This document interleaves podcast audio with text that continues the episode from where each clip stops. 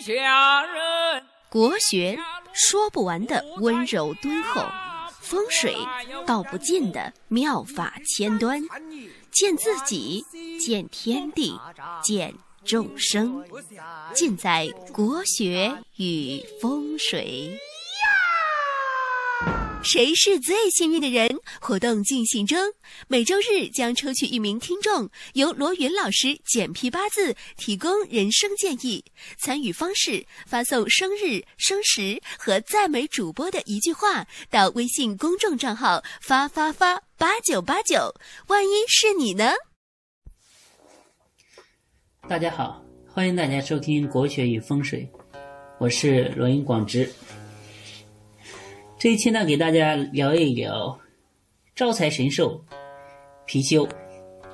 貔貅呢是龙的第九个儿子，相传呢能够腾云驾雾、号令雷霆，是非常的有神通的一个神兽。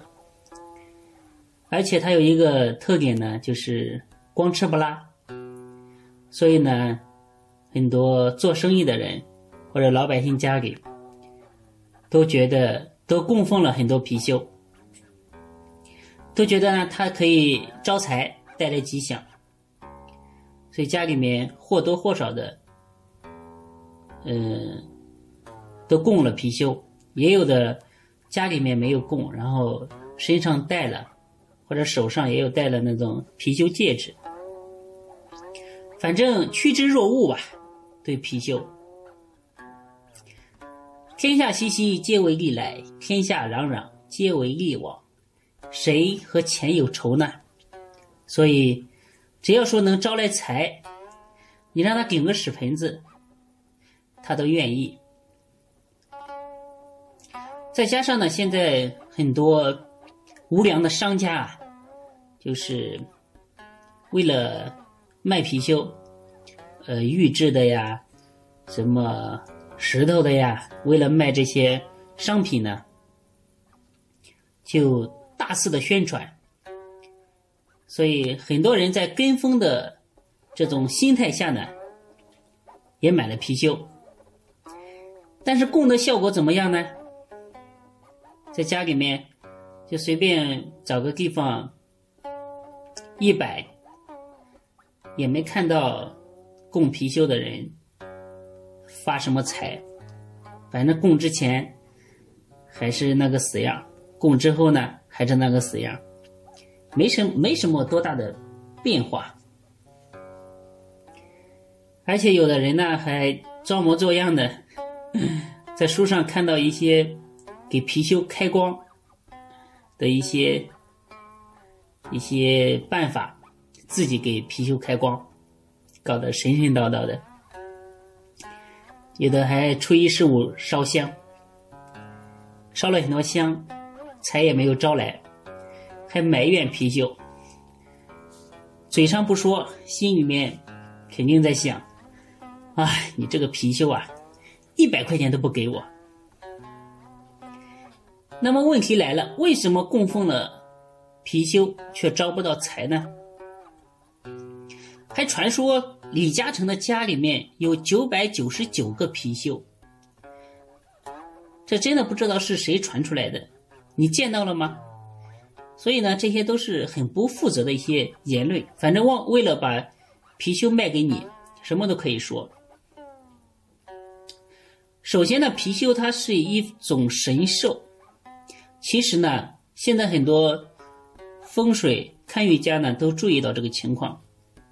就是貔貅呢，其实不太适合供奉在家里，它只适合呢供奉在商业场所，因为家呢是很温馨的地方，家是幸福的港湾。把貔貅放在家里呢，如果你一旦这个家里的位置闹不清，摆的位置不好的话，它不仅不能为你招财。还有可能妨害家人。经常看到很多人家里呢放放着貔貅，而且供在了子息位上。所以呢，夫妻两个过了很多年，生不出小孩，或者呢，有的人生了小孩，但是小孩呢整天闹病，你到他家里面一看，就是子息宫上要么供了貔貅，要么放了一些乱七八糟的一些东西。所以貔貅，如果你要供的话，最好就是供在公司里面，或者是店里面，以商业场所供貔貅比较好。如果你实在要放在家里的话，就放在玄关，然后把貔貅的嘴巴朝外，这样子呢，呃，才不会妨害家人，能起到招财的作用。其实商业场所呢，才是貔貅的天下。因为貔貅最喜欢，传说呢最喜欢吃金钱，以金钱为吃为食，在商业场所呢有足够多的财源，让它哗啦啦的往肚子里面吃。他吃了很多钱呢，其实最后还是要把这个钱就是取出来，但是一般的人呢都不知道怎么把这个钱取出来。其实。呃，你供奉在公司里面的貔貅呢，可以在 正月十五或者过年的时候呢抱回家，然后在貔貅的面前呢放一杯水，然后最好呢放几个呃五帝钱，就是乾隆啊、雍正啊这些年间的一些通宝，乾隆通宝，然后呢他就会把钱吐到水里。啊，你象征性的把那个钱呢，把那个五帝钱呢穿起来，然后放在钱夹里，放在钱包里，然后第二年呢就可以变成白花花的银子了。所以这样供貔貅呢，才能百害而百百利而无一害，才能真正的让貔貅为你招到财源。一命二运三风水。四积阴德，五读书。其实一切呢，都是冥冥之中上天注定的。